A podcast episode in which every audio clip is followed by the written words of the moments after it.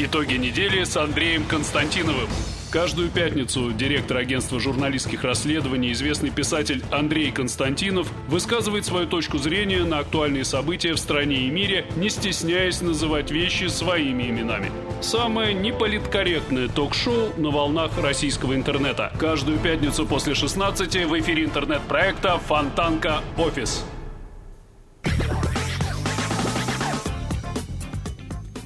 Здравствуйте, в студии Фонтанки гендиректор Ажура, известный писатель и просто красивый мужчина Андрей Константинов. Здравствуйте, Андрей Дмитриевич. Да, здравствуйте. И здравствуйте, я Вера. чуть менее красивая, Галеева Венера, буду Да ладно подавать вам. э, снаряды, задавать вопросы. Вы так-то Неделька прям. выдалась, прямо скажем так себе. Начнем с наркотиков. Начнем с того, что поздравим вас с возвращением из Урюпинска. Спасибо. Понимаете, место знойное, не всякий оттуда возвращается. Ну, вообще там хорошо. Я скажу, что там замечательные люди, прекрасный режим дня, отличная природа и, в принципе, сам город сам город замечательный. Хотя, хотя сами урюпинцы говорят, «Э, ни- ничего особенного у нас нет, мы такой же город, как любой другой в России, просто у нас название прикольное. И когда-то там были самые вкусные пирожки с вишнями. Вот э, во всей нашей стране не было таких вкусных пирожков. А мне сказали, что вы их так и не нашли. Так и не нашла. Ну там вот. теперь другой фастфуд, там котлеты по-киевски теперь в каждой кулинарии. Ну, как говорится, бог им судья. Не сберегли самое дорогое. Ладно, вы вернулись. э, И что, давайте, значит, обсуждать тогда наши, наши темы. Какие вы вопросы приготовили? Да, я вот все про наркотики. Сразу две темы э, на уходящей неделе были с ними связаны. А, Во-первых, это помилование израильтянки Наамы Исхаар, которая инструктор по йоге, была поймана в Шереметьево, э, почти 10 граммов гашиша в багаже, и пошла она по статье за контрабанду, 7,5 лет колонии. Помиловали, отпускают. А Вторая те- тема – это э, наш э, любимый Иван Голунов. Э, Пятеро полицейских по его делу задержаны. То есть, наконец-то, мы видим продолжение марлезонского балета. А вы говорили. Я все, что говорил, готов, во-первых, повторить. Я говорил о том, что это крайне мутная история. И, наверное, мы в этой истории уже никаких шансов не имеем понять, что там было на самом деле и как она развивалась вот э, в реальной жизни. Потому что, знаете, даже а, в либеральных таких вот э, средствах массовой информации, типа «Эхо Москвы», коллеги говорят, вы на что, за дураков держите? Да, вот э, Следственный комитет э, дал фабулу о том, что полицейские решили купить наркотики.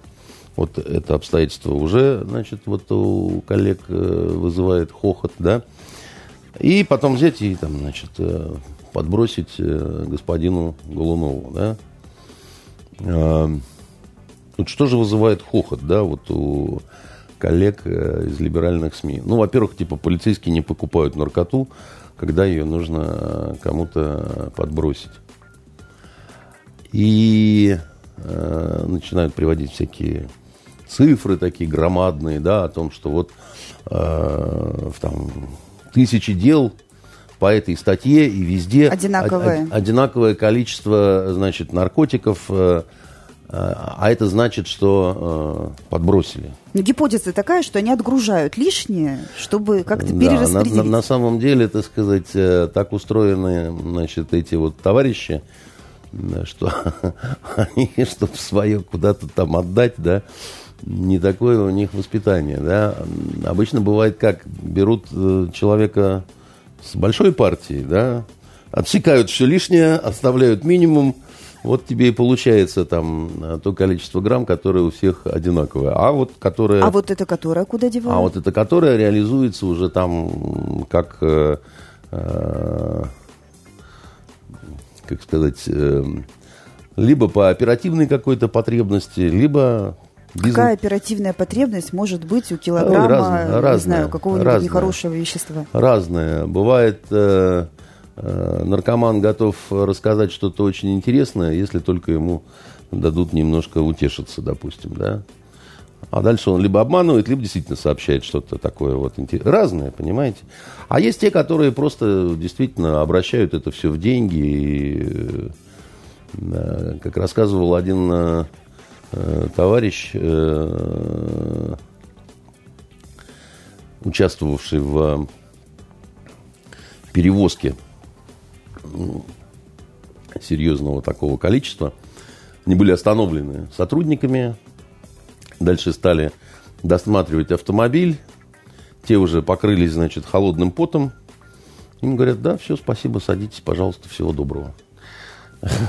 Они уехали потом, где у нас, а, где у нас вот это, где же наш пакованчик-то?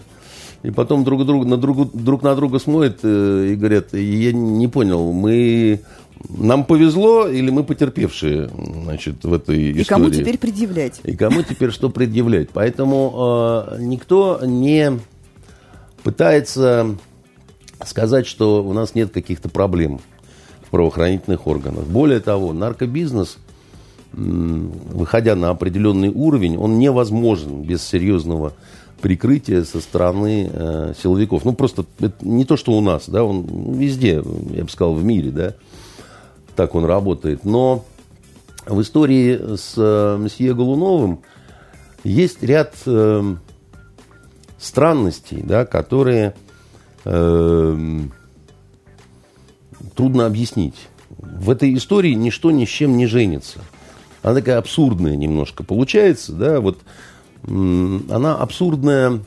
В жизни, конечно, хватает абсурда разного, да, но вот давайте посмотрим на это как на, я не знаю, как на художественный фильм. Да, вот вы смотрите художественный фильм и говорите, тут какая-то ерунда, да, тут вот что-то такое, я не верю в это все, это неубедительно изложено. Да.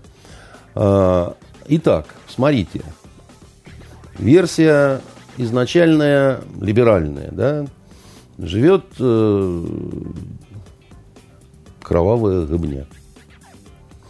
Занимается она кровавыми делами – значит, э, лютует на кладбищах, ну, вообще, всякое зло творит. И вдруг, значит, появляется на белом свете Витязь э, в белом плаще, зовут его Ваня. И он говорит, я тебя, кровавая говня, разоблачу, за ухо тебя на солнышко, и там лучи солнца тебя испепелят. Как любой вампир, ты начнешь корчиться, да и сгинешь к ядрене матери. Я напишу про твои всякие гадкие дела, расследование проведу. И хана тебе, Хася, так сказать, все, да, пойдешь ты кровавыми пузырями. Испугалась кровавая гыбня, да, смотрит, действительно, он что-то такое там роет, суетится, там такое. И такой парень умелый, рукастый, ухватистый, такой, как это... А, а за рекой стучали топоры, да, значит, это работали мастера. Э, работали э, спора и брали недорого. Выходило у них хреновенько. Значит, э, от ужаса кровавая гыбня метнулась к ментам. Которые стучали топорами. Которые стучат вообще во все стороны, чем могут. Там, и топорами, и молотками. Там, ну, что с них взять? От них псиной пахнет.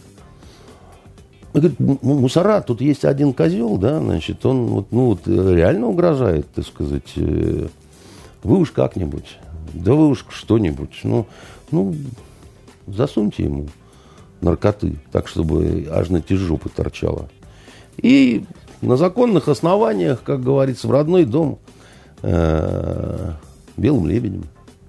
Да, говорят, мусора, это нам расплюнуть, мы, в общем, это все делаем. И дальше они что делают, да? Ну, казалось бы, им сказали, вот есть журналист, да, вот наркотики. Для начала они дают ему в морду. Ну, чтобы не рыпался, все ну, правильно. так и подкидывают обычно. А вот, как обычно подкидывают? А обычно, когда подкидывают, тогда, знаете, все делают вот, вот настолько все по закону. Вот настолько ни одного синяка. Вот настолько все процессуальненько, да, вот и так далее, да, и никто вот на грудь не наступает э, сапогом, да, и не говорит, сейчас ты пидор, так сказать, у меня все съешь, да. Вот этого ничего нет, потому что, ну, ну, ну люди ж красивую историю делают, да, у них же все как э, на показательных выступлениях третьего класса на Олимпиаде, посвященной Пушкину, понимаете, все рассказывают стихи, от зубов отскакивают. А тут, значит, какая-то хрень начинается. Более того, как сам Голунов рассказывает, они когда нашли у него удостоверение журналистское, они не поняли, что это такое. Они сказали, а что это? А, а это, это что, фальшивое? Это ты что, для прикрытия себе сделал, у, урод? Тогда получается, что кровавая гобня, которая обратилась э, значит, э, к тупым мусорам, да, даже не сказали им, что это журналист. А вот в вашем рассказе не хватает одного персонажа. Какого? заказчика, который мог э, вот так, этим вот маленьким пятерым погодите, несчастным, заказчик... которые не знают, что есть такая медуза и что это самое Погодите, что заказчик и есть кровавая гобня. Это она обратилась, так сказать, она сказала там... То есть, она сказала, может быть, там кому-то из начальников. Э, а вот начальник, он ментов. такой дурак, что он не понимает, что исполнителям нужно, в общем, что-то такое сказать. И исполнители... Настолько... Судя по тому, какой бардак у них в пресс-службе, все может быть. А какой там особый бардак в пресс-службе? Во-первых, в пресс-службах всегда бардак, да, значит... Э, а во-вторых, э, я бы так сказал, что и опера хороши, да, то есть они выстраиваются на некий объект, да, и ничего про него не знают не проводят ни разведку, ни разведку, ни сбор каких-то... Расслабились. Нет, ну что значит расслабились? У вас, у вас все время... А, а еще были пьяные все время и, видимо, под кайфом, да? И к тому же не умеют ни читать, ни писать, так сказать, и тупые, как э, деревянные солдаты Урфина Джуса. Ну, это так легко всегда все, вот, ну, понимаете, тогда, тогда у нас тут э, вот ни, ни, ничего не работать должно. Это первое, да? Второй момент, как бы, да, который меня сильно удивляет – в этой во всей истории. Ну, не получилось в итоге ничего ни у кого. Да? Выпустили э, рыцаря из узилища. И вот эти все его наработки про кровавую гыбню, они были опубликованы. То есть кровавая гыбня была вытащена за ушко да на солнышко, но там не сдохла почему-то, да, значит, э, лучи солнца не оказали никакого вреда. Ну, как-то вот они... Мало солнечных дней в нашей богоспасаемой Нет, не стране. в этом дело. Дело в том, что получается, я же тоже немножко смотрел, да, вот на это чудо расследования.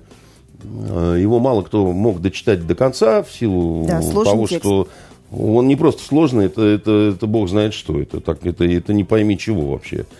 Но э, никакого вреда, то есть ни одно животное в, в результате не пострадало, понимаете, вот в результате съемок этого фильма, да. Ну, э, тогда зачем э, этой кровавой гобне надо было устраивать всю эту карусель? Не понимаю, да? Потом.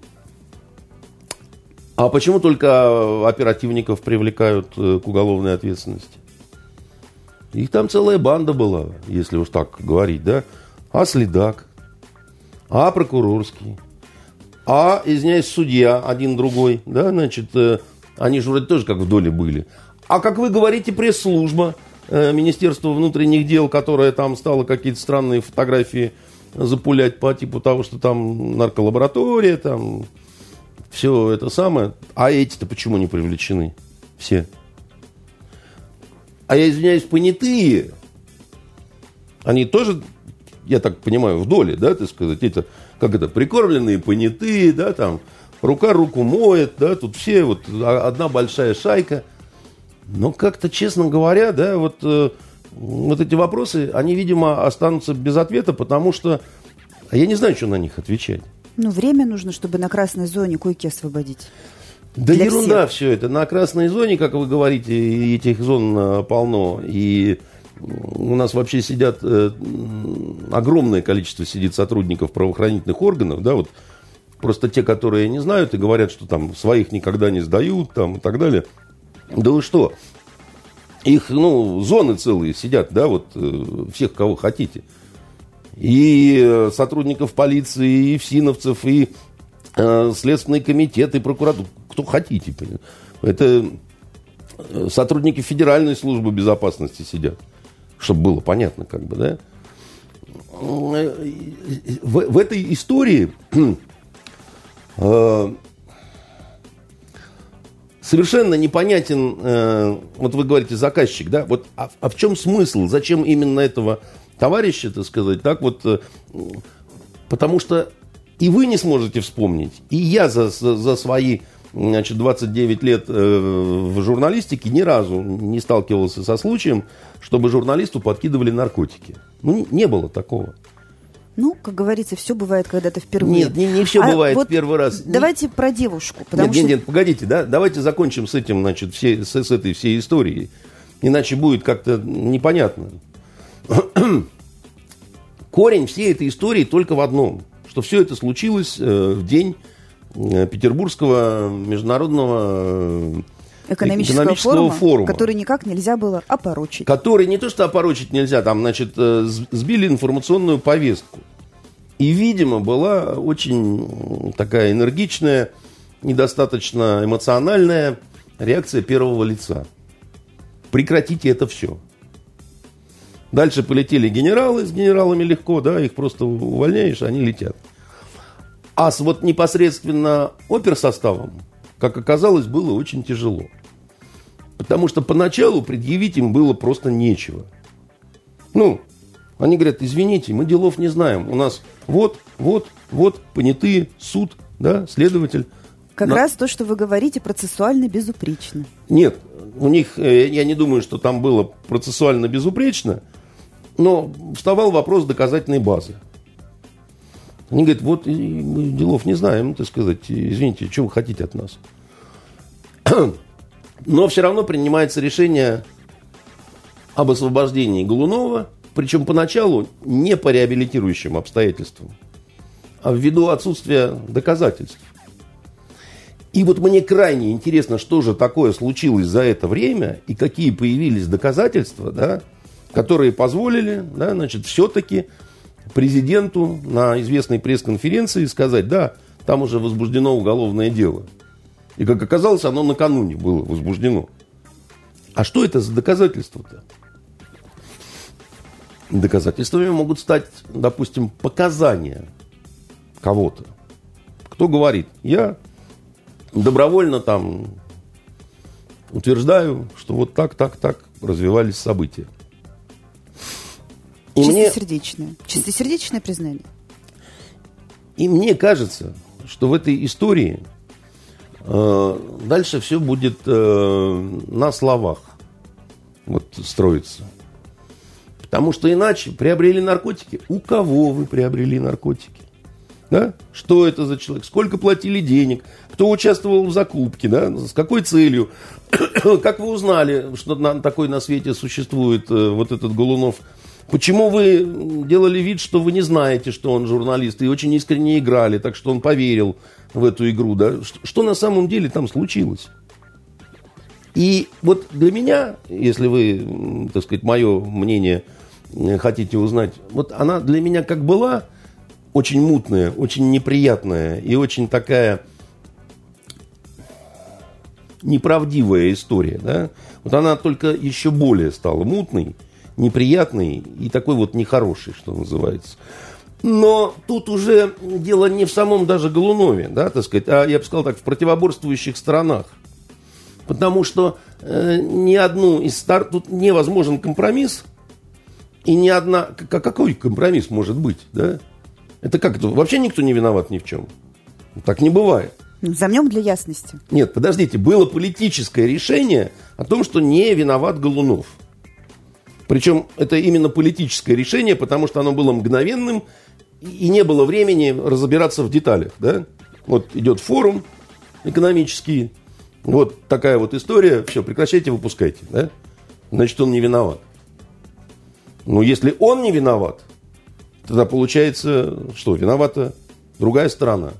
Так а что с этой девушкой израильской? Там тоже получается политическое решение. Тоже вот как бы решили, что ну отпустим. Окей, давайте отпустим. Значит, с Почему израильской... она особенная такая? С израильской девушкой. Давайте, значит, здесь немножко э, история более понятная, но не от этого не менее неприятная, скажем так. Это нехорошая история нету в ней ничего такого вот...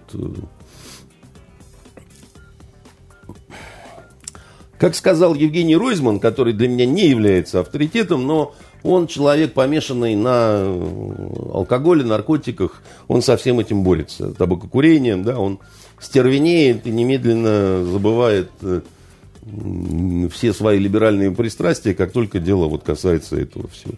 Он сказал очень простую вещь в эфире «Эхо Москвы», что спорная история, не спорная, как бы не было бы наркотиков, э, и не о чем было бы спорить. И ничего бы не было бы, да, и не было бы никаких протестов в Израиле, да, не надо, что называется, в Индии покупать и в Израиле везти. А ему ведущий говорит, так она же не, ну, при чем здесь Россия, там, она же даже не дотрагивалась бы до багажа, это просто так получилось, что самолет сел в Москве, собака учуяла, ну, и вот так все. На что ей Ройзман справедливо сказал, а не надо нашу родину превращать э, э, в транзитную точку для переброски наркотиков. А уж там 10 грамм гашишу – или там еще какая-то другая, так сказать, э, другое количество, это совершенно не важно и никого... Ну, то есть это а не... в Бангкоке расстрелять бы могли. Ну, в Бангкоке, в разных вот этих э, странах Юго-Восточной Азии, там здесь в Малайзии, там очень жесткое законодательство. Э, как говорится, надо головой думать, да, если вы там летите через государство, где за такие э, шалости могут серьезно наказать, да, ну, наверное. А вот говорят еще, что девушка-то непростая Наама Исхар, что она племянница водителя э, премьера Израиля Беньямина Нетаньяху. Слушайте, и в Израиле все племянницы каких-то водителей, и там э, на самом деле государство устроено так, что за любого капрала э, начинает переживать э, целая страна. Ну, так вот они устроены, да, и они действительно готовы там отдавать огромное количество разных террористов в обмен на одного единственного человека и все такое прочее. Значит, э, нас упрекают в том, что, дескать, э, немножко э, искусственным путем была задержана эта дама, потому что в Израиле хапнули какого-то нашего хакера – Наши просили его выдать нам, но Израиль все равно его выдал Америке. Ну, потому что Америка важнее для Израиля, чем Россия при всех вот реверансах и так далее, да. Слушайте, а даже если это так, да, то, в общем, э, в мире творится подлинное безумие, да, и мир – Э, давно уже сошел с ума и э, занимается тем, что берут заложников, просто откровенно говоря. Ну, так заложница она была или нет? Она была, э, как мне кажется, в какой-то мере заложницей, но она сама себя поставила в эту ситуацию. Потому что если бы у нее не было вот этого гашиша, никакой бы заложницы. Ну, знаете, вот в Арабских Эмиратах бы. алкоголь запрещен. Ну, ну правильно, запрещен. Но в чужой монастырь ты не лезь со своим уставом, да? Вот э, там запрещено, а ты говоришь, а мне плевать. Ну, плевать в Зиндан попадешь, так сказать, и будешь там сидеть, потому что в этом государстве такие законы. Нельзя этого делать. И то, что у тебя на родине это можно, это совершенно ничего не меняет ну, вот абсолютно ничего не меняет. То есть э, следите, где у вас транзит и что у вас Следите вообще за тем, где вы находитесь, да, и немножко знаете о том месте, да, вот через которое вы едете или еще что-то. Вот э, вы, допустим, у вас маленький ребенок, он э, себя не очень хорошо ведет, э, капризничает, там, хамит, там, еще что-то такое. Вы раз и шлепаете его слегка по заднице, как в России, в общем, ну, принято до сих пор на разных детских площадках, я сам это иногда вижу, мамаши могут там, ну, нападать немножко, чтобы... А сами практиковали? Э, это вопрос такой. Я э, старался детей либо убеждать, либо, ну, ну почему, в угол ставил например. В угол ставил, и очень, они уже взрослые были. Я говорил, что у вас разрядилось... Э, я говорю, вы как мобильные телефоны. Знаете, вот когда мобильный телефон разряжается, его надо ставить на подзарядку, чтобы там накопилась энергия. Вот у вас разрядилось э, чувство меры, чувство добра, чувство уважения к старшим. Значит, все вот так вот уперлись вот пальчиками вот, вот в стенку, вот тут видите специальные точки, и заряжаемся всем этим. Папа, говорит Митя, я же уже большой, что ты меня в угол ставишь? Я говорю, большой, небольшой, но тем не менее, ты сказать, да? А вожжи-то на стене висят, А вожжи на стене не висят. Но еще раз говорю, у меня к этому э, нету остервенелого вот этого отношения, что никогда, ни при каких обстоятельствах нельзя. Я не понимаю, почему нельзя. Ну, в общем, повоспитываешь по-своему где-нибудь в аэропорту и полетишь дальше без ребеночка. Я к тому, что если вы э, где-нибудь находясь в Париже, в Осло или еще где-нибудь. Глазго и Роттердаме. Да, значит, возьмете, не желая, причем вы любите ребенка, он любит вас, да, нету ничего, как, вы не, не наносите ему какого-то, он не становится психом, инвалидом. Просто у нас там. такие токсичные отношения, в России так принято, да. Тактильные, я бы сказал, скорее отношения, а не токсичные. Ничего в этом, еще раз говорю, нету. Ну, нету в этом ничего такого, да, вот нельзя бить, нельзя избивать нельзя мучить, нельзя ставить на горох, да, вот э, колень, ну, вот это все нельзя. А если, ну, вот, что называется, слегка шлепнуть, да, я не понимаю, почему этого нельзя. Ну, я не понимаю, действительно это не понимаю. Потому что э, вот это вот уважительное отношение, как будто, значит, ребенок, он э, совершенно э, такой же, как взрослый, с ним так разговаривать надо. Но он не может быть таким же вот в плане каких-то прав и так далее, просто в силу того, что он не до конца еще осознает, где он, как и, и, и вот и, и чего. Но это вот ну, я еще, правильно. еще я, раз... я своему тоже всегда говорю, когда будешь платить за счета и бензик в машине, тогда и права начнешь качать. Ну, из этой серии. А... У меня, когда дети поднимали по этому поводу еще хай, что они не согласны, я им давал телефон уполномоченный по правам ребенка госпожи Агапитовой. И всегда говорил, что, так сказать, вы бегите, звоните. Я однажды в пьяном виде очень нехорошо приставал, так сказать, к Светлане. Она знает, что я за чудовище, и она воспримет ваш сигнал, и вас усыновят хорошие люди. Где-нибудь на свиноферме под Новосибирском. У вас там пойдет другая жизнь, вам понравится. Они говорили, мы, окей, пап, раз тебя так вштыривает, мы лучше в углу постоим, так сказать. Не надо тетю Свету Агапитову, не надо нам этого телефона. Поэтому, понимаете, тут оно вот э, так э, бывает, так срабатывает. И еще раз говорю, не надо в чужой монастырь со своим уставом. Лезть это нехорошо. А вот Дональд Трамп лезет, сделка Сек, века. Сек, секунду, давайте закончим, закончим с этой милой девушкой, которая мне не кажется милой. Да? Значит, она получила свой, наверное, суровый срок. Суровый срок. 7 10, половиной... 10 месяцев она отсидела, и 7,5 да. лет ей полагалось. И, и дальше возникает история, которая меня очень удивляет. Я, вы, может, не в курсе, а я три срока отработал в комиссии по помилованию. Вот нашей здесь, питерской, да, они же региональные, и сначала надо пройти через региональную, значит, комиссию, которая должна рекомендовать к помилованию, да, потом губернатор это утверждает, потом это идет на федеральную комиссию, а потом решение принимает президент. Вот наш президент, он э, очень не любил э, миловать.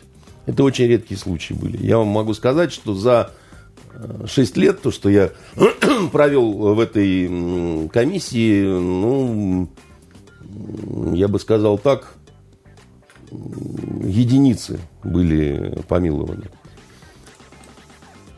И для помилования по процедуре всегда было необходимо признание вины. И я вам более скажу, что если нет этого признания, если идет «я ни в чем не виноват», то его даже никто и не рассматривает особо. Но новость же была, что она попросила о помиловании. А вот тут начинается самое интересное. Значит, тут начинается самое интересное. Вот при, тут чай, значит, подоспел. И это хорошо, а то я хриплю немножко. Спасибо, Лариса Геннадьевна. Вот. Ой, вкусный чай.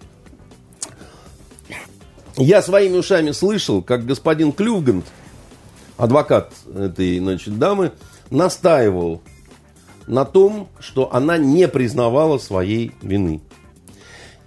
И он а, э, еще настаивал в том, что никакого прошения о помиловании не было. Было ходатайство. То есть Две такая, разницы. такая гордая девица, так сказать, не признает, значит, э, своей вины, не просит о милости, да, а ходатайствует сама за себя ну, я не знаю, Клювгант он в курсе или нет, что ходатайствовать можно только за кого-то. Да, вот там. А за себя ходатайствовать, это, ну, это как-то не по-русски вообще, да, это вот, э, может, какой-то... Ну, так она и не русская. Нет, э, даже у евреев, э, у них все-таки какой-то здравый смысл должен быть. Я не знаю, как там было на самом деле, как сказал Песков по поводу Ходорковского, когда ему один из журналистов сказал, что вот Ходорковский же не просил о помиловании и не признавал вины. Вы, вы сказал, обратитесь за разъяснением по этому поводу к самому господину Ходорковскому. Там узнаете много очень интересного. Э, понятно, что э, в какой-то мере освобождение этой дамы это не результат ее позиции, не результат э, выдающейся работы адвокатуры во главе с месье Клювгантом. А, это результат договоренностей э, Натаньяху и э, Путина. Если вы обратили внимание, э, помилованная дама с мамой покидала Россию на самолете израильского премьера.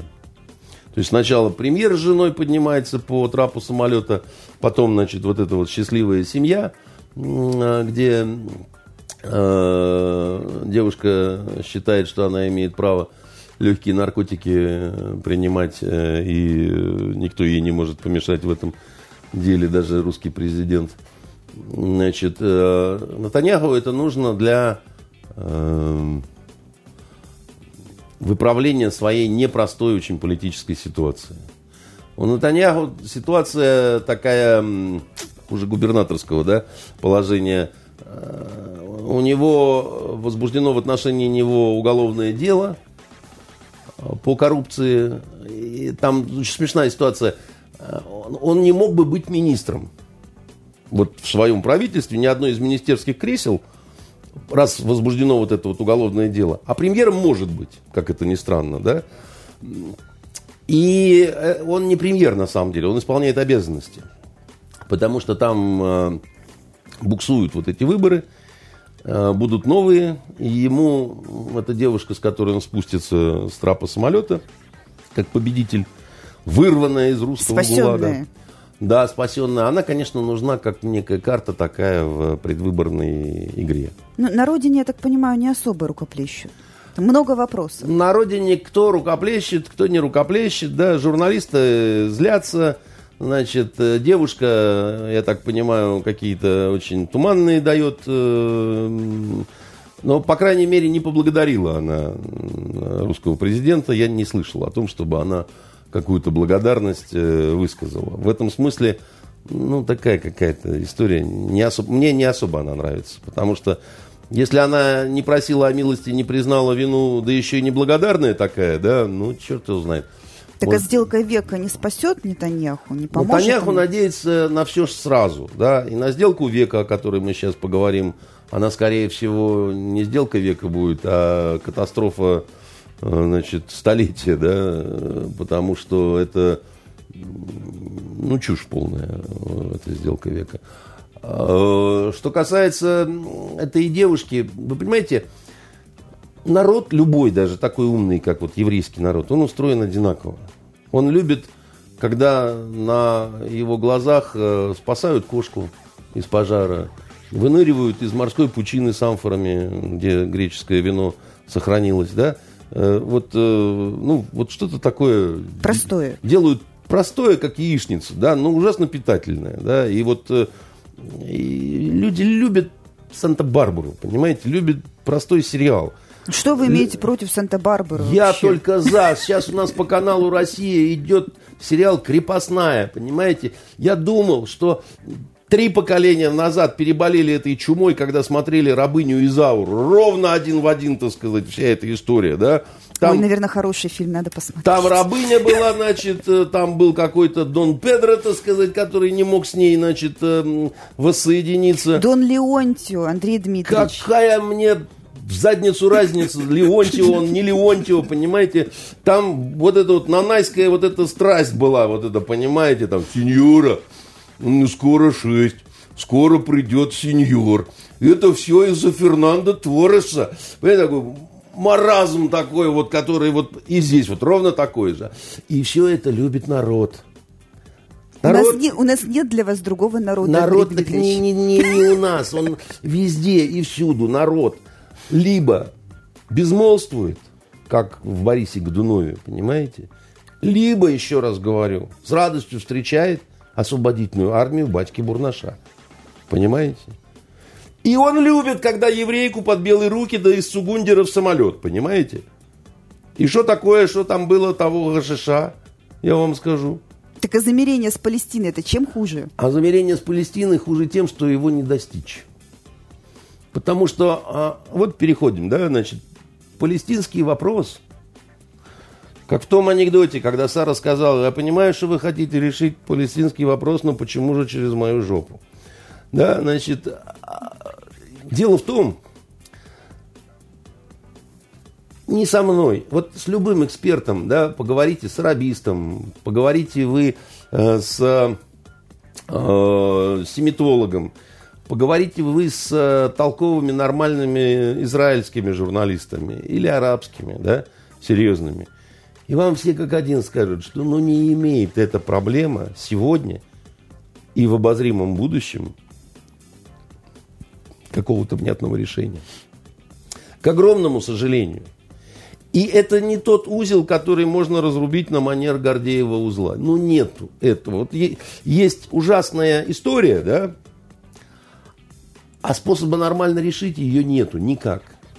Потому что не верну, вот как фарш в мясорубке, его обратно не прокрутить, так и не вернуться к тому дню, когда Организация Объединенных Наций сказала, два государства, так сказать, да, на территории Палестины, да, и как только было провозглашено э, израильское государство, Палестина была оккупирована, да. И для палестинцев это нагба, это катастрофа, да, и они говорят, мы не смиримся, мы, мы не сдадимся, да, мы, мы будем, и они подтверждают, да, вот поколение Ями, что они будут именно так смотреть на эту проблему. А у Израиля своя правда, да? Они говорят, да, мы оккупировали, да, мы объявили, так сказать, э, войну, потому что мы знали, что они на нас нападут. Ну, такая немножко, с моей точки зрения, ущербная логика, потому что лучше бы дождались бы, когда бы напали, меньше бы вопросов были, да, было бы, да. Но они говорят, да, вы только забываете, что это было за время, да. Мы не оправились от той раны, которую понесли во время Второй мировой войны, да, так сказать, мы огромное количество потеряли, и вообще у нас было как бы моральное право на тот момент на вот такие, так сказать, действия и так далее и тому подобное. И э, было разное за вот эти десятилетия, да? Ведь времени-то сколько прошло? Больше 70 лет прошло, понимаете, так? Шли годы, смеркалось. И чего? Ничего. А Я вот э, всем, кто не понимает уровень кровавого накала, да, вот этих вот э, взаимоотношений, всем советую посмотреть сериал Фауда, да, который... Я посмотрела, кстати, жду второго сезона. Э, Второй-то вышел. И сейчас вышел уже третий. То есть вот третий, сейчас вот я сегодня посмотрел четвертую серию третьего сезона. О, А, Вот. отлично. Э, И э, пять серий точно вышло уже, да. И, конечно, он так немножко труден к пониманию для людей, которые совсем не в курсе Ну, контекста. скажем прямо, они не разжевывают, в чем там у них история. но тем не менее вы видите. Я-то его понимаю очень хорошо, да, то есть я понимаю, почему так. И мне он от этого гораздо более интересен, я думаю, чем вам. Но там есть такая простая драматургия, которая заставляет смотреть, он хорошо сделан очень, как бы, да, и вы, и вы видите вот эту ненависть, и вы видите, как бы, свою правоту с одной стороны и с другой стороны, да.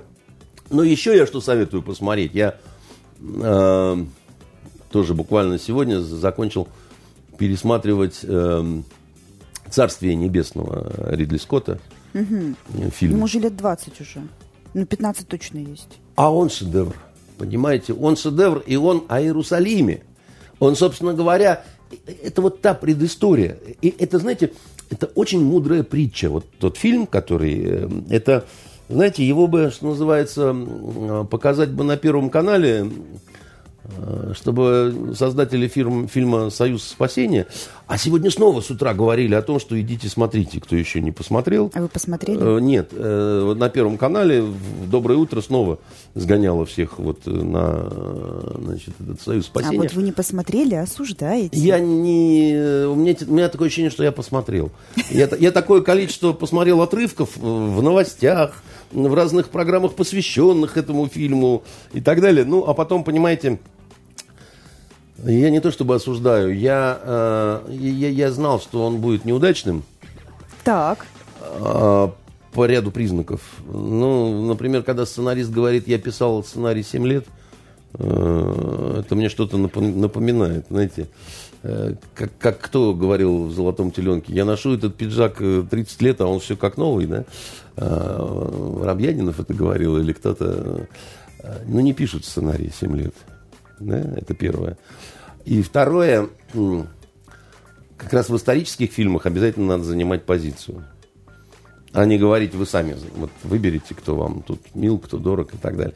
Вот э, «Царствие небесное», там, там все очень...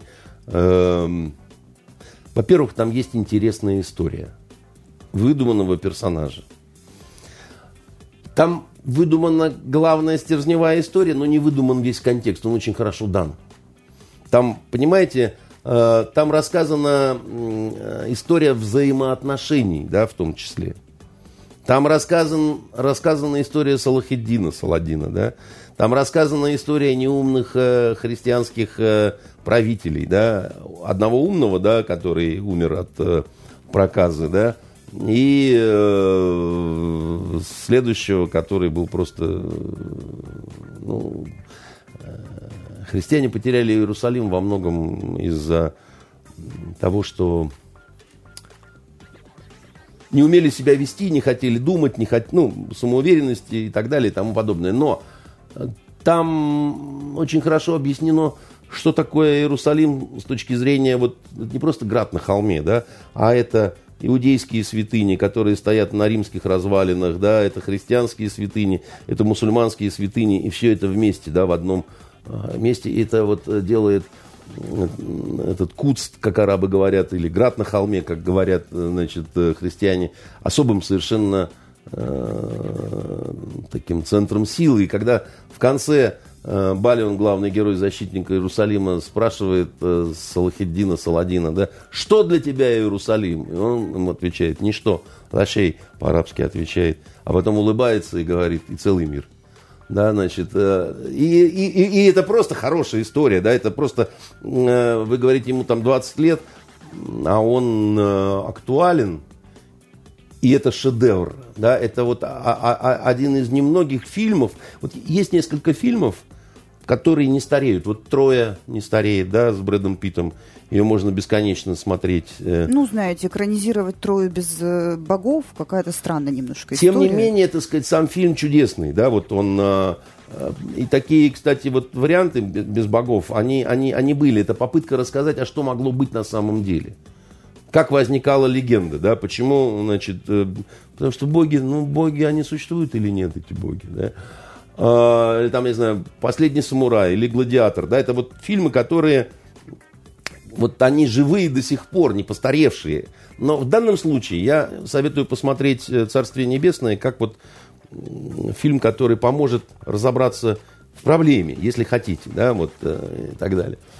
Вот. А проблема такова, что э, Трамп, э, ничтоже сумняшися, как э, бизнесмен, он говорит, вот, ну, давайте давайте договор подписывать нам 99% акций, так сказать, а, а вот тебе 1%. Вася, ты что, дурак? А чего, не подходит? Нет, не подходит. Ну, давайте 50 на 50 тогда. А что тогда сначала 99 сказал? Ну, а вдруг вы согласились А за спрос бы? денег не берут? Да, за спрос денег не берут. Значит, что он предлагает? Ну, там территориальные все вот эти вот э, шайхермахеры с тоннелями какими-то, которые соединяют, э, значит, э, анклавы это что означает? Это означает мгновенное взятие под контроль всех этих анклавов. Да? Перерезаем туннель и хася, что называется. Надо отказаться от армии палестинцам, что уже говорит о том, что а что это за государство такое будет? У государства должна быть армия. Это один, а, один из признаков суверенного государства.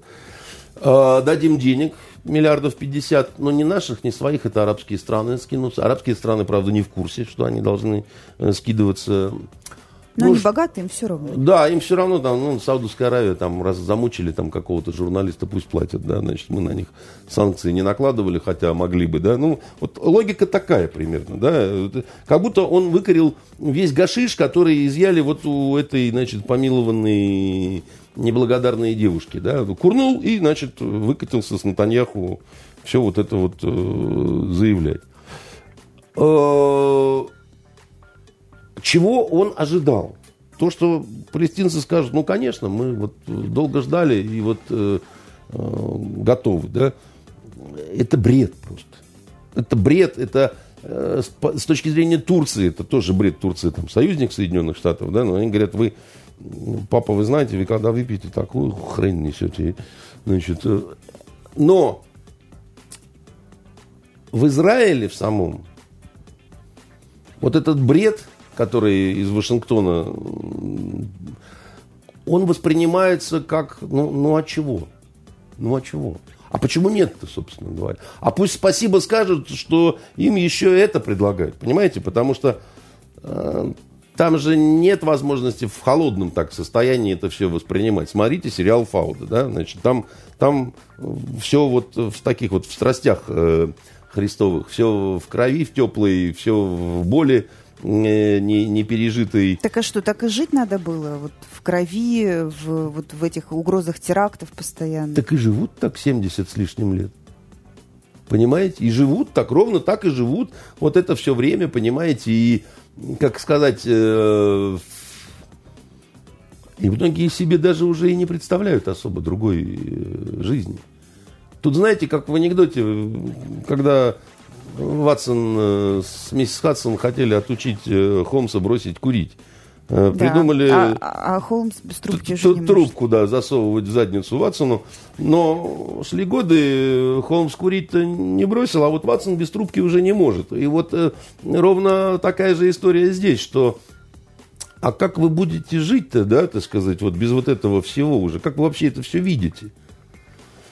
Потому что если все вот эти дикие условия принимает Палестина, да, то потом еще идет четырехлетний испытательный срок.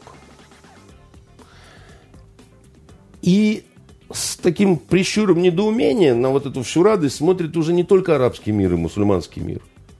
Изменилось время. Да, значит, если раньше евреям прощали все, потому что вот эта страна, которая действительно вот, ну, чувство вины, да, Холокост, Европа, да, там, ну, по-разному себя вели, очень многие подло себя вели по отношению к евреям, выдавали, да, ну, понятно все это, да, было. То, когда сменилась там пара поколений, да, уже там какая-нибудь Швеция говорит, да нет, вот что-то вы несправедливо себя ведете по отношению к палестинцам, да. И во Франции такое говорят. И еще в ряде европейских стран начинается такой вот разговор – который заканчивается даже призывом к блокаде и к бойкоту израильских продуктов. Да? Не покупаем ничего вот, э, вот этого кошерного и вкусного. Не нужно. Пусть меняют э, свое отношение, да? пусть э, договариваются, они строят новые дома, значит, не на своих территориях, да? Ну, смотрите, идет такая глобальная переоценка, получается, Холокоста, истории, э, нынешних там каких-то эмоциональных состояний. Да нет. А, вот то, что Зеленский в Польше Сейчас сказал. мы к этому вернемся. Смотрите, значит, э, э, э, голландские высоты, помните, которые Трамп призвал признать частью территории Израиля, да? И весь мир не согласился с этим. Весь мир, да, в том числе Евросоюз там и так далее. Но сейчас, когда Трамп карту предлагает, да, вот эту свою сделки века, да, значит, там уже голландские высоты обозначены как часть э, израильской территории, да. Хотя, еще раз говорю, весь мир не согласился. Но в Израиле-то Трампа обожают. Он говорит, да он наш вообще просто. Он, смотрите, как он это. И Натаньяху, опять же, так сказать, тоже вот, ну, как-то и для нас, почему Путин пошел, э, допустим, на вот какие-то такие шаги дружеские, да, Тут дело не в том, что он там страшно любит Натаньяху, и Натаньяху оказал действительно невероятный прием, когда все собрались э, ведущие страны значит, отмечать э, э, вот эту дату освобождения Освенцима, да, там, то все. Дело в том, что нам с Натаньяху проще, привычнее и легче решать какие-то возникающие проблемы, понимая, что он все равно будет в основном смотреть в сторону Америки в первую очередь, да. Но это значительно проще, чем с кем-то новым. Придет кто-то новый, кого хуже знают, там, да, еще что-то нет человеческого какого-то контакта. Ну, проще его поддержать, подыграть, грубо говоря. Даже если ты не согласен с тем, что там глобально будет развертываться какая-то, так сказать, такая новая авантюра типа вот этой э, сделки века, которая... А Палестина начнет мстить? Они же и так не очень, прямо скажем, спокойные. Это не приведет, э, там, не дай бог, к очередному 11 сентября? Если вы видите последнее время, да, вот последние годы, да, есть много хождений, демонстраций, бросания камней, там еще чего-то, но ожесточенной огневой фазы, да, вот конфликта, ее пока не видно. И я думаю, что ну, тут, э, понимаете, трудно что-то прогнозировать, потому что там трудно сказать, как себя поведет Хамас. Ведь, допустим, от того же Аббаса требуют, э, там, типа, отрекись от, от Хамаса, там, э, Хамас должен быть отстранен, там, еще чего-то. Да он не контролирует Хамас. Никоим образом. За, э, западный берег реки Иордан это как бы это немножко другая Палестина. Там власть Фатха, да, а в Газе банкует Хамас. А Хамас это братья-мусульмане по лицензии. Такая же партия, как у Эрдогана в Турции. Они для него вот, ну, братья. Или как в Египте братья-мусульмане, да. Что, турки откажутся от того, чтобы помог, помогать Хамасу? Да никогда в жизни. И мы не признаем, что они террористическая организация, понимаете? Э, потому что это немножко более сложная такая вот история, да. И Хамас это, ну, Газа это такой огромный концлагерь, да, самый большой в мире, да, и там очень трудно жить, выживать, но они в свое время ведь э, евреи, они, как это, думали, что самые умные, и для того, чтобы решить э, проблему, да, когда Фатх контролировал все, да, они решили так, а мы руководством Фанха сейчас скоррумпируем по-тихому, разложим их, большими деньгами закачаем, да, и они, так сказать, будут эту всю шоблу держать, так сказать, потихоньку, и будем жить поспокойнее. Так и сделали. И получили некоррумпированный Хамас, как ответ на вот это. Прежде чем про Зеленского начнем говорить, э, переговоры Путина и Меркель по поводу Ливии. Вот буквально два а слова. А это к вопросу о том, это, а, это, это, это такая парная история, понимаете, когда значит, э, пшик выдается за сделку века, да, вот э, барабан или тавры, ну, на самом деле это все просто вот помощь старику Натаньяху, такая же, как вот освобожденная наркоманка это. Значит, э, самому Трампу, кстати, вот эти фокусы могут помешать. Потому что к осени, когда у него вопрос будет острый уже по выборам совсем, да, вся эта афера вскроется. И будет понятно, что сделка века оказалась э, ничем, понимаете.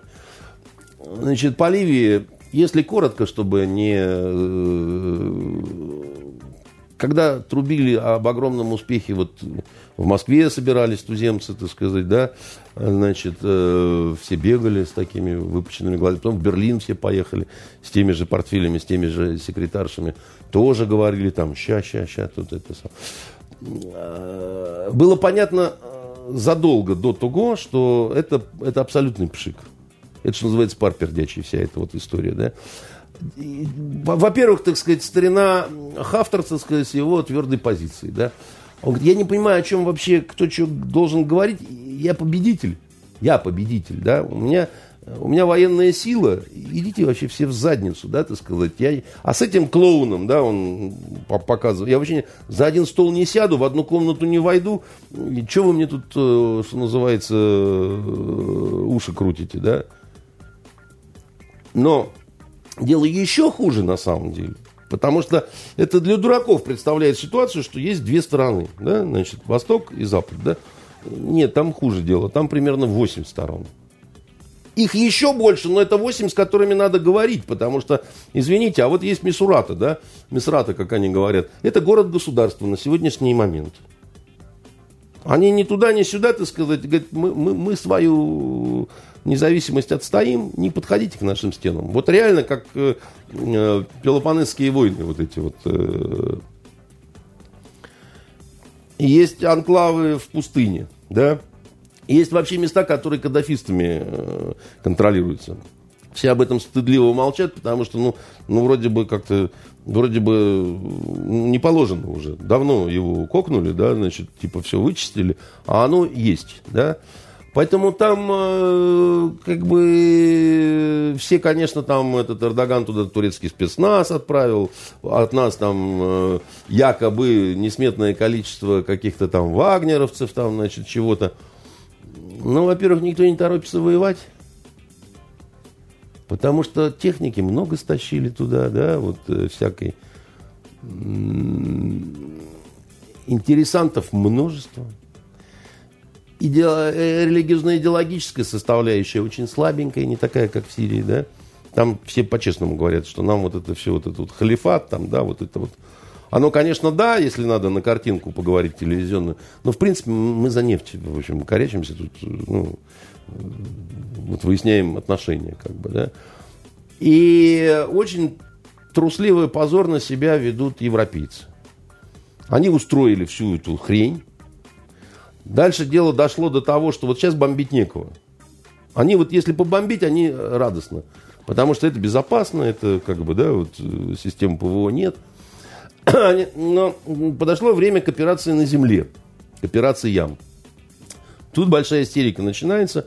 Мы боимся, мы не хотим, мы не умеем, мы, мы не это. Вот э, может Путин, а может э, Эрдоган, а может быть корова, а может быть собака, да? Собрались на вот этот пионерский слет в Берлине, и самым главной задачей было не допустить утечки о том, что, в принципе, обсуждать нечего и не с кем. И, и непонятно, то есть говорить об успешности вот это, ну, это просто, это смешно вообще просто, понимаете? Это просто смешно. Ну, Лавров говорил красивые, округлые, ничего не значащие слова, но надо что-то говорить в этой ситуации, понимаете? Ну вот, Путин подколол Меркель, Говорит, ну, а что там, ладно, там, Минские соглашения, не об этом речь. А с Ливией-то что? Вы же говорили, у вас в Берлине там все чики-бен, там вы все слепили, да? И? И, и, и дальше-то чего? А ей сказать нечего, потому что это, вот я говорю, как, как сделка века, да? Там, конечно, попроще в Ливии ситуация, не такая, как э, Палестино-израильская, уже замшелая, закоренелая, да, такая заскорузлая вот это вот э, тут про, проблеме меньше лет не, не успело так все еще вот, э, как говорится, слипнуться, но ситуация плохая на самом деле. Она плохая, потому что э, ладно, между собой большие игроки договориться не могут. Саудовская Аравия одно, Египет другое, Турция третье, да значит, Иран свои какие-то, да. У нас есть видение. Нефти много, все же хотят хапнуть, понимаете? Ну, на полном силе. Есть те, которые заинтересованы в статус-кво. А почему? Ну, понятно почему. Потому что пока там вот такой вот деревня Большие Говнищи, что называется, вместо страны, вся нефть, там же танкеры-то регулярно отходят от берегов Ливии. И куда-то они так в сторону Европы идут. Никто их не перехватывает не бомбят их почему-то там. А почему? А потому что там, потому что там какая нефть? Страшно дешевая. Демпинговые цены, понимаете? А в Европе зима. Холодная такая, плюс 7. понимаете? Вот. А газ кровавый Путин с вентилем, понимаете, что-то такое, бодяжит э, это самое. Вот и идут танкеры, понимаете, из Ливии с очень дешевой нефтью куда-то вот туда вот на север. И говорят, доходят. В сторону горизонта. В сторону горизонта. Исчезают там, и потом пустыми возвращаются. Кто-то высасывает, понимаете, это все. Но Интерпол бессилен, понимаете, непонятно. И разведки мировые тоже не знаю. Ну, а там, как в преисподнем, гулька, понимаете, и пропала. А потом обратно гулька, так сказать, и вылезла, да. И пока вот это вот сифилис этот будет э, в Ливии, да, вот э, именно с очень дешевой нефтью, да, там, откуда-нибудь из Мисура, да и из Дерны, понимаете. Хотя в Дерне вообще халифат сидит, понимаете. Ну и халифат, и халифат тоже ж люди, я вам скажу, понимаете. Хорошо, вот. ближе к нашим Палестинам. А, Зеленский в Польше сделал высказывание, которое э, Мария Захарова уже назвала предательством. А вот это что? Предательство, глупость, торг. Вот зачем это делать сейчас? Вы имеете в виду э, а, его... Про, про то, что якобы Советский Союз тоже повинен в, во всем, в организации Холокоста, потому что все вот заодно с э, фашистским режимом. Ему, конечно, гореть в аду, просто вот так скажу откровенно, да, вот... Э, и знаете, я вам так скажу, Венера, вот э, есть вещи, которые нельзя делать никогда и ни в коем случае. Ну, просто потому что, ну, отмолчись, что называется, да, отсидись тихонько в углу, да. Но скажешь, и дальше вот как у Гоголя страшная месть, да, или сделаешь что-то. Потому что Зеленский, конечно, небольшого ума парень, как большинство артистов, это такие... Артисты и спортсмены редко бывают интеллектуалами, скажу я вам. Но здесь очень простая история, да, значит, по поводу э, того, что начали эту паскудную всю историю с э, кто развязал э, Вторую мировую войну, да, там Европарламент принял резолюцию, что в равной степени, да, там Советский Союз и Германия, а потом, значит, Польша начала, а потом э, Украина подхватила. И вот мы уже отвечаем за Холокост, по мнению Зеленского и господина Дуды, да ну, либо дураки клинические, либо это такая осознанная подлость. Почему? Ну, во-первых, вам большинство нормальных, вменяемых историков скажут, что Вторая мировая война была предопределена, э, потому что первая не, как сказать... Не закончилась толком. Не, не закончилась, не, не решила всех возникших проблем. И, и, и это правда. Да? И надо смотреть тогда, а как э, вспыхивала Первая мировая война, и кто виновен, собственно говоря, э, в том, что она э, состоялась, эта бойня, да, и что было в этом перерыве. А это действительно просто перерыв был, да, вот между... Это одна война на самом деле, да, только есть первая часть, есть вторая часть. Я думаю, они тоже это понимают, и их советники могли бы им объяснить, если у них какие-то проблемы с образованием просто, да. Но если уж говорить совсем, так по чесноку, да, кто виновен за то, что начался, и так, как он начался, вот этот именно второй акт этой драмы, да, Вторая мировая война, то тут дела-то они похуже, чем в наших учебниках писали когда-то, да. Потому что Германия Германией, да, значит, но Извините, а как возникла такая сильная Германия? Была очень слабенькая Германия после Первой мировой войны, которая не имела права ни на что. Она была очень сильно ограничена в возможностях, правах, там, да, то есть, ну, и унижена просто. Она была унижена, так сказать, чем это тоже было обстоятельство, да, в которое было заложено жажда реванша, да, но Одно дело жажда, другое дело возможности. Вот как про палестинцев мы говорили с вами, да, у них все время жажда, да, но возможностей мало. Да, там с автоматами Калашникова э, ты много не навоюешь, да. Так вот. И вдруг, как на дрожжах стало расти, И армия немецкая, они стали нарушать вот эти все ограничения, да, и никто их за это не, не наказывал, и никакие особо, так сказать, санкции не накладывались. А почему вообще это происходило? Английская армия очень сильная на тот момент, французская армия очень сильная на тот момент, да. Дали бы по шапке, и нет проблем, как бы, да, там ничего бы он не смог сделать, э, фюрер. Но ситуация была такая, что э, была советская Россия, Советский Союз, да, который был врагом всей цивилизованной Европы. Его ненавидели, да, ненавидели идейно. Именно как вот большевистскую заразу, да, которую надо э, как, как вот это вот учение, понимаете, которое... как писал Евгений Шварц, э, лучшее средство от дракона – это завести своего собственного. Да, и решили вырастить своего дракона, чтобы на, на, натравить на того дракона, да, значит, позволить Германии, так сказать, подкачаться. И расчет был простой, да, что броситься на восток. Ну, собственно, фюрер и писал об этом – в своей книге, так сказать, Майнкамф, так сказать, и так, ну, он, правда, не только об этом писал, но неважно, да. Расчет был простой, что загрызая советского дракона, немецкий дракон надорвется, обе эти гадины, так сказать, будут похоронены, да, так сказать, и цивилизованные страны, такие как Франция, Англия, будут банковать уже совсем по-серьезному, да.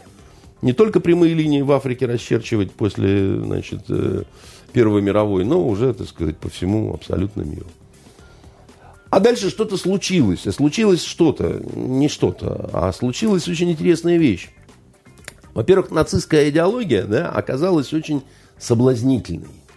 И нашла себе очень большое количество поклонников и в Англии, и во Франции, и вообще по всей Европе.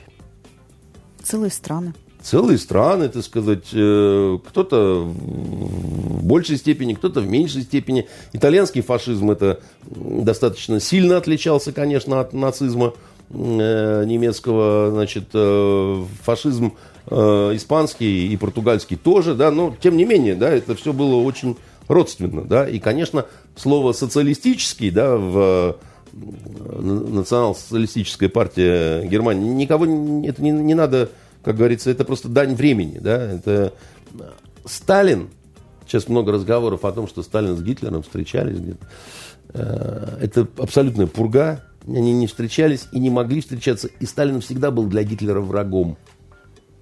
А вот с кем Гитлер на самом деле встречался? Слушайте, вот он э, встречался с огромным количеством европейских лидеров. Это правда, потому что э, он был до начала Первой мировой, да даже после начала Первой мировой, э, Второй мировой, он, он был абсолютно рукопожатным. Ну, я же говорю, что до 41 года, до декабря, до конца, американский посол сидел в Берлине, и, в общем, как бы... И все пошло не так. То есть до сих пор спорят, а зачем же Гитлер сначала бросился на Англию, а на Францию, да? а как же так, да, так сказать? А я думаю, что расчет был очень простой. Он в какой-то момент понял, что если он действительно сразу бросится вот на восток, да, то там будет тяжело, и вот эти вот воспользуются слабостью, а лучше их сначала слопать, да, еще более, так сказать, сильным стать, да, и потом уже на Советский Союз обрушиться и все такое прочее. Что касается того, что начали войну одновременно Гитлер и Сталин против Польши и так далее. Да?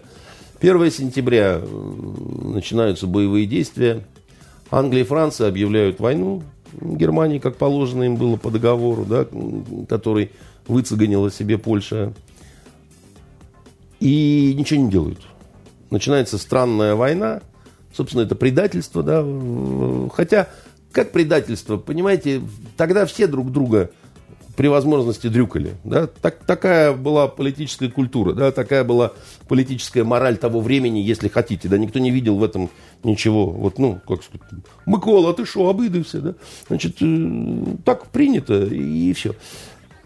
Но суть-то в том, что когда 17 сентября наши стали входить в Польшу, да, чтобы отодвинуть границу, чтобы как это, прибрать то, что, чтобы не пропадало и не доставалось Тевтону, да, а нам никто не объявлял войну.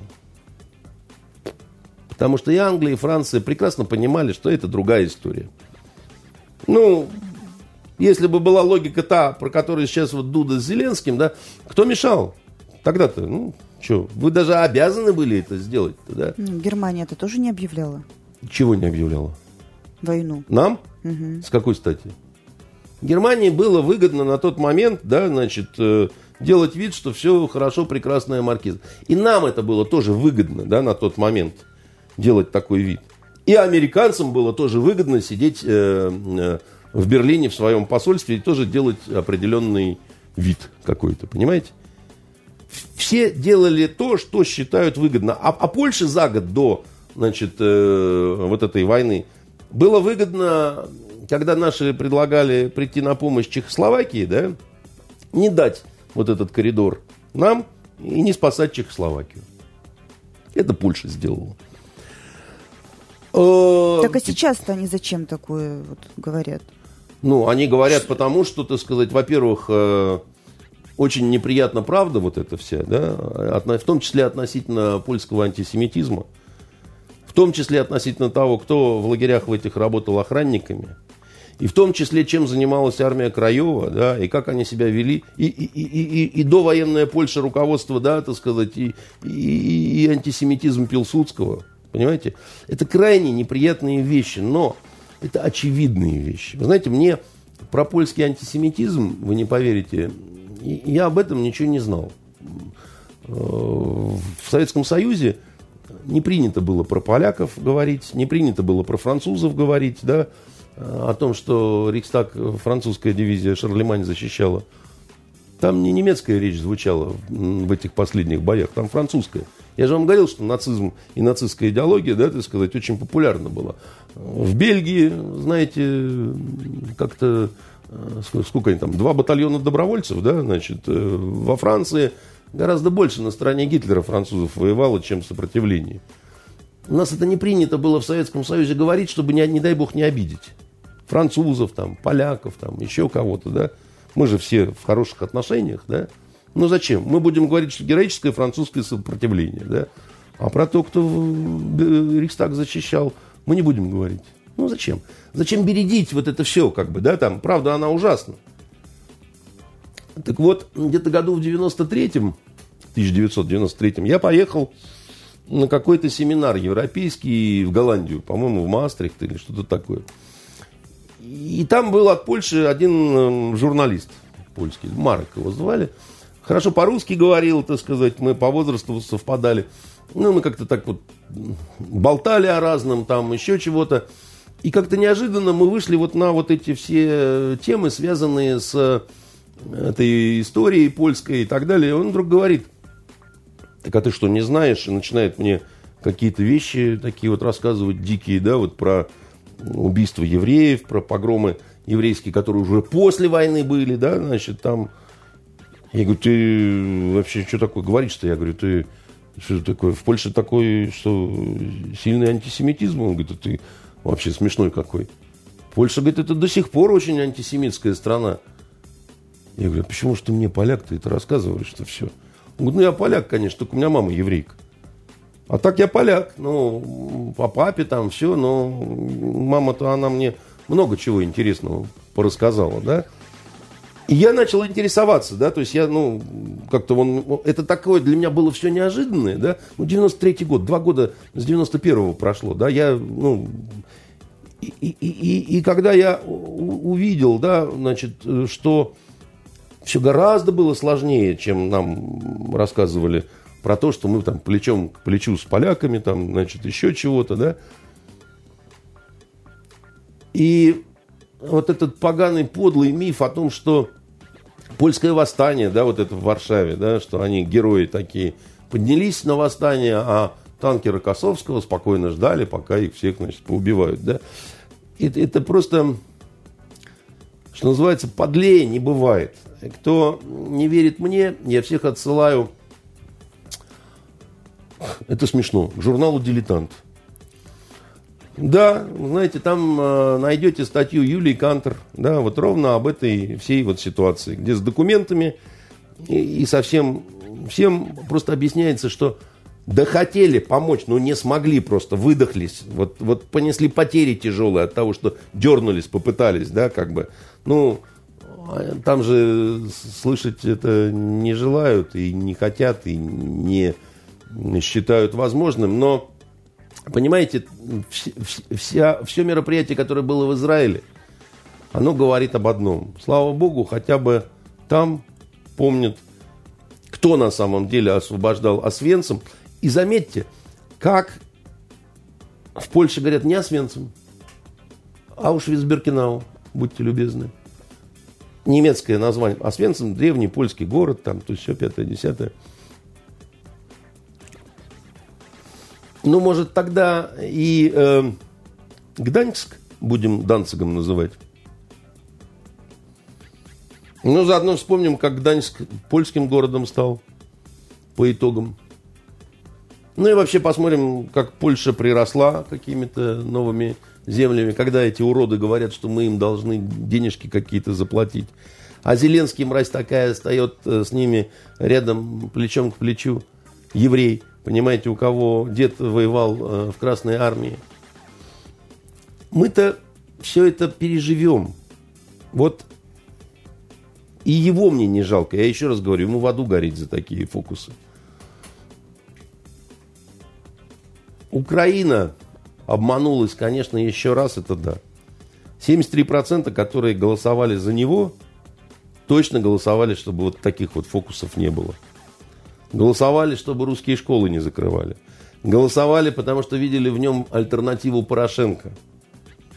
А он даже дальше Порошенко в каких-то вопросах вот пошел – и мне вот честно непонятно, да?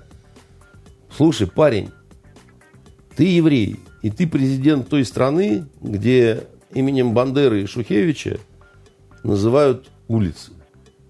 Как ты спишь по ночам, мальчик? Ты нормально спишь по ночам? Или, или ты плохо спишь по ночам? Или к тебе ночью твой покойный дедушка приходит?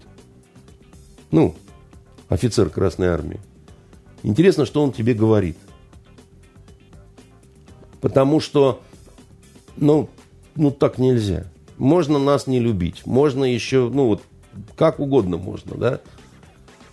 Но есть вещи, отрицать которые это и подло, и бессмысленно все равно, потому что, ну, вот, вот документы, да, ребята, вы говорите, что, вы нас, э, что мы вас э, оккупировали. Освободили, а потом оккупировали и снова стали насиловать и угнетать. Но мы вам отстроили ваш разрушенный город. Да? А Краков мы вам просто спасли. Да? Я бывал, не бывали в Кракове? Очень советую, очень красивый город, э, Вавельский замок. Это просто... И вот это все спасли мы, да, значит, от уничтожения. Немцы хотели э, руины оставить. У нас самих было очень плохо в, на родине, да, нам надо было свою страну отстраивать, да, и потери как-то. У нас голодно было. Я это знаю, мне родители рассказывали, да, вот, что просто вот еды не хватало. Мы, мы туда отправляли еду. Туда просто отправляли еду.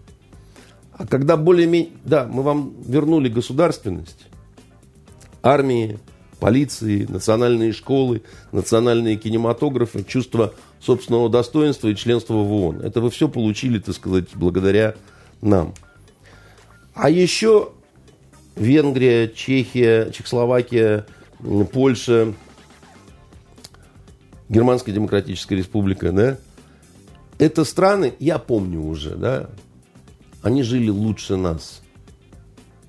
Они просто жили лучше нас. В плане шмоток, жратвы, магазинов, всего.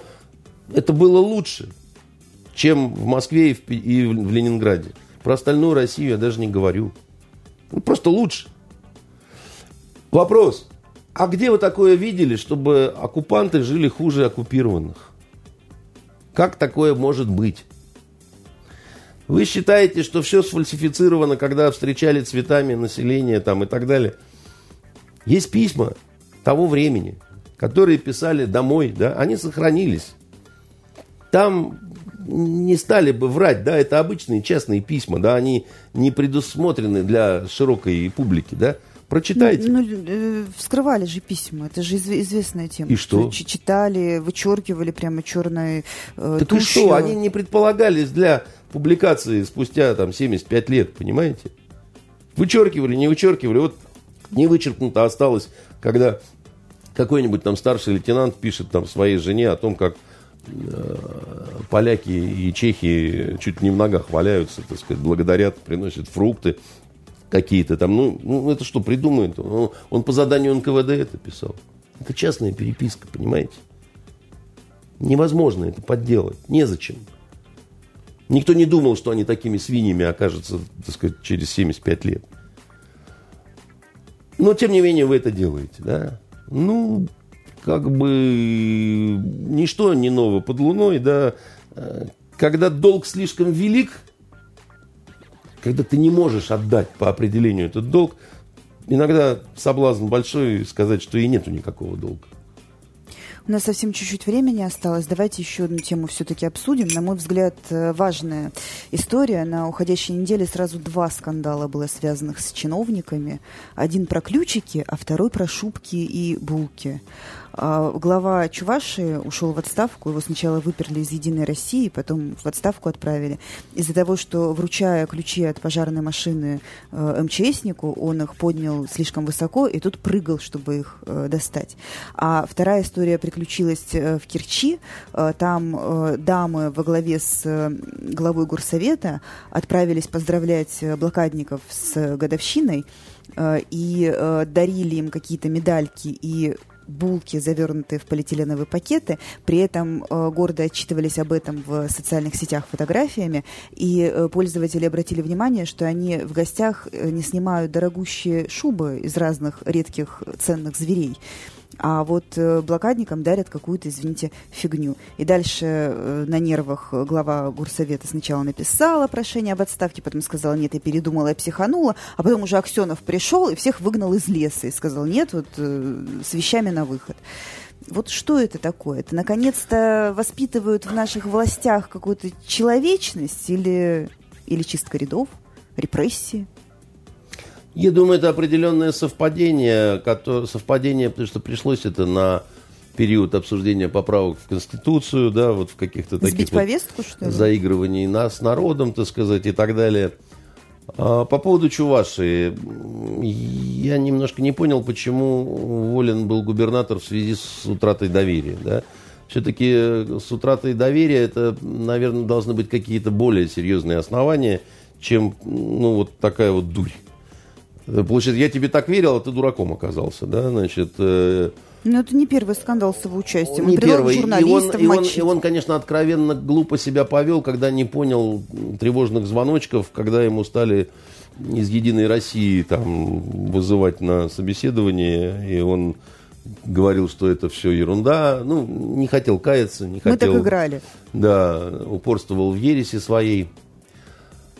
Ну вот что я вам скажу, э, Венера, чтобы не разбирать каждый случай по отдельно, глупые эти чиновницы в шубах, ну а что им голыми было?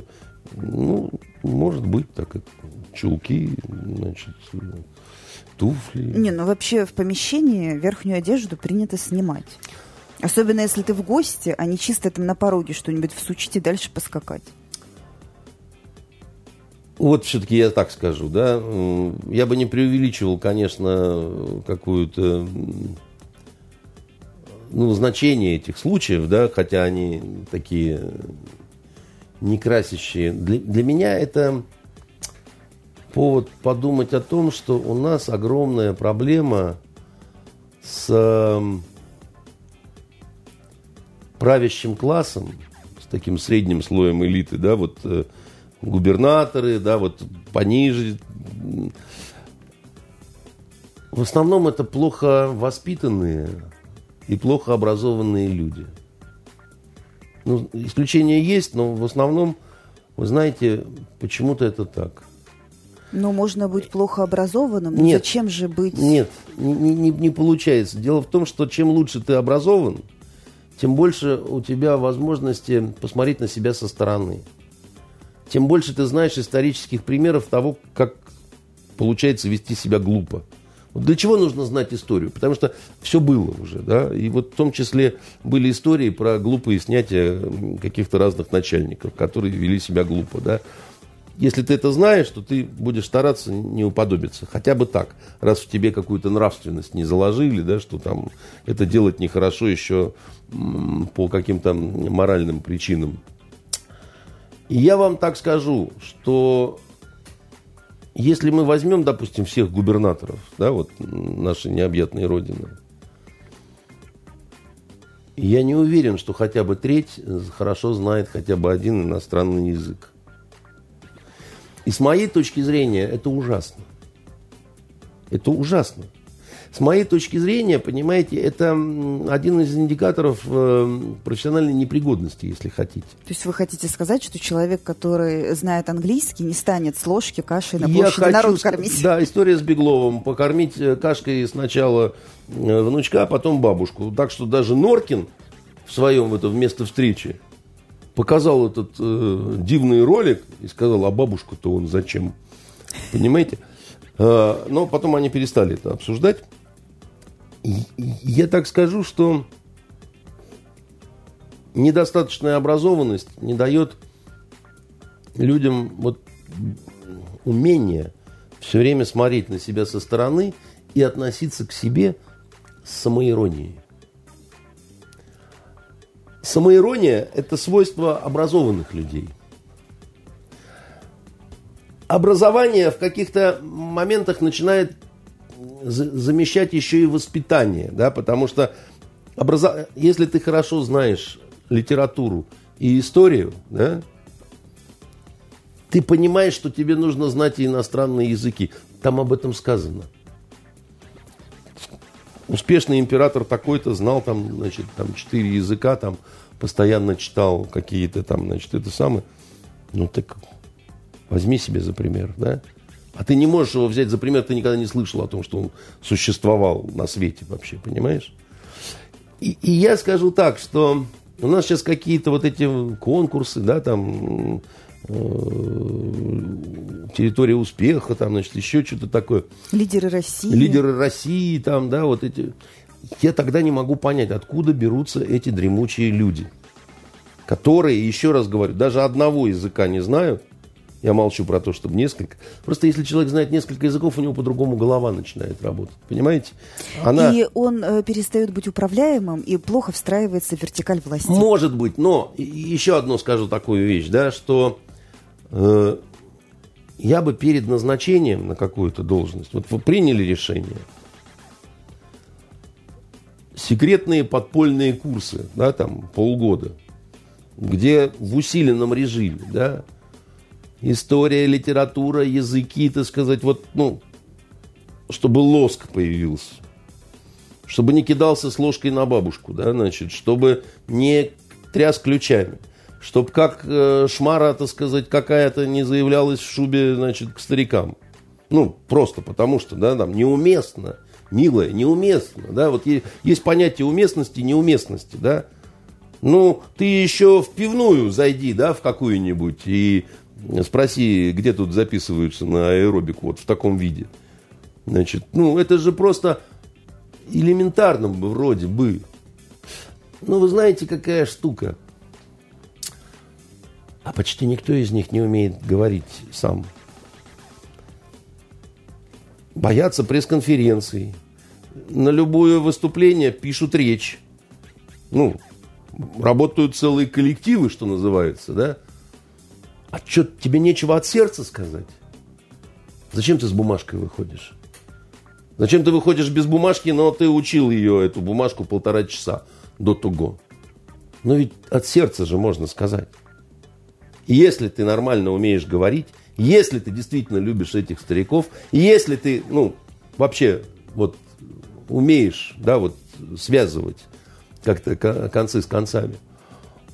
А, а как мне кажется, да, вот как мне представляется, и, и, я, в общем, мало вижу, к сожалению, образованных людей. Я, я мало вижу людей, которые просто книги-то любят читать. Им некогда, и им не хочется. Поэтому, ну, случилось, ну, вот, э, посмеялись, ну, одного уволили. Кстати, может быть, не очень справедливо. Потому что человек, может быть, работал там 8 лет, он больше там работал, да, и потом сделал дурь. Ну, я не знаю, пукнул прилюдно, да, и тут же доверие всякое потерял. Вот все то, что было... Чижика съел. Да, Чижика съел, и все построенные там, я не знаю, школы и детские сады не перевесили, так сказать, вот этого всего. Потому что момент такой. Потому что пора бросить боярина на толпу, которая крови жаждет, чтобы она растерзала его и сыто отвалилась, да, значит, и, ну, вот тебе и раз ты так, это самое. Но, понимаете, мне нет резона и смысла защищать всю эту вот э, не особо любимую мною публику, да, но э, каждый может оступиться, каждый может оговориться, каждый может неудачно пошутить, да, каждый может, э, ну, я не знаю, там, Берлускони шутил про секретарш в Америке, да, вот в, в период начала вот этого всеобщего феминистического безумия, да, и не понимал, что там сейчас люди в обмороке начнут падать. а у нас в Италии, в Италии очень крутые секретарши. Да? Надеялся, что все засмеются, а вот это как гробовая тишина вообще. Ты что, сдурел, типа там, папик, да? Он говорит, да я чисто приколь, прикольнуться хотел. Там. Извини, извините, если что не так сказал. Вот.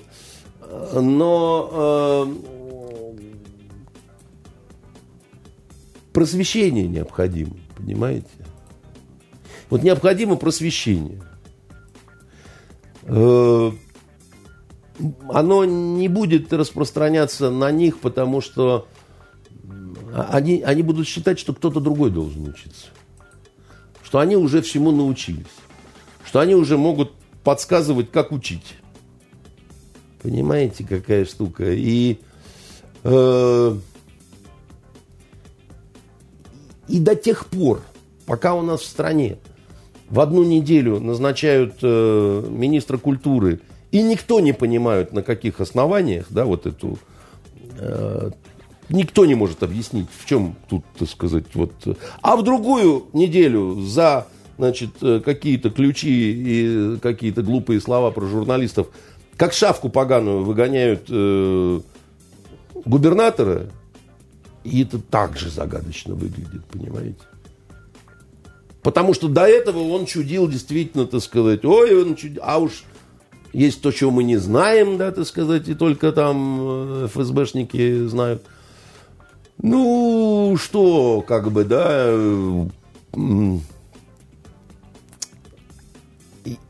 я боюсь только одного.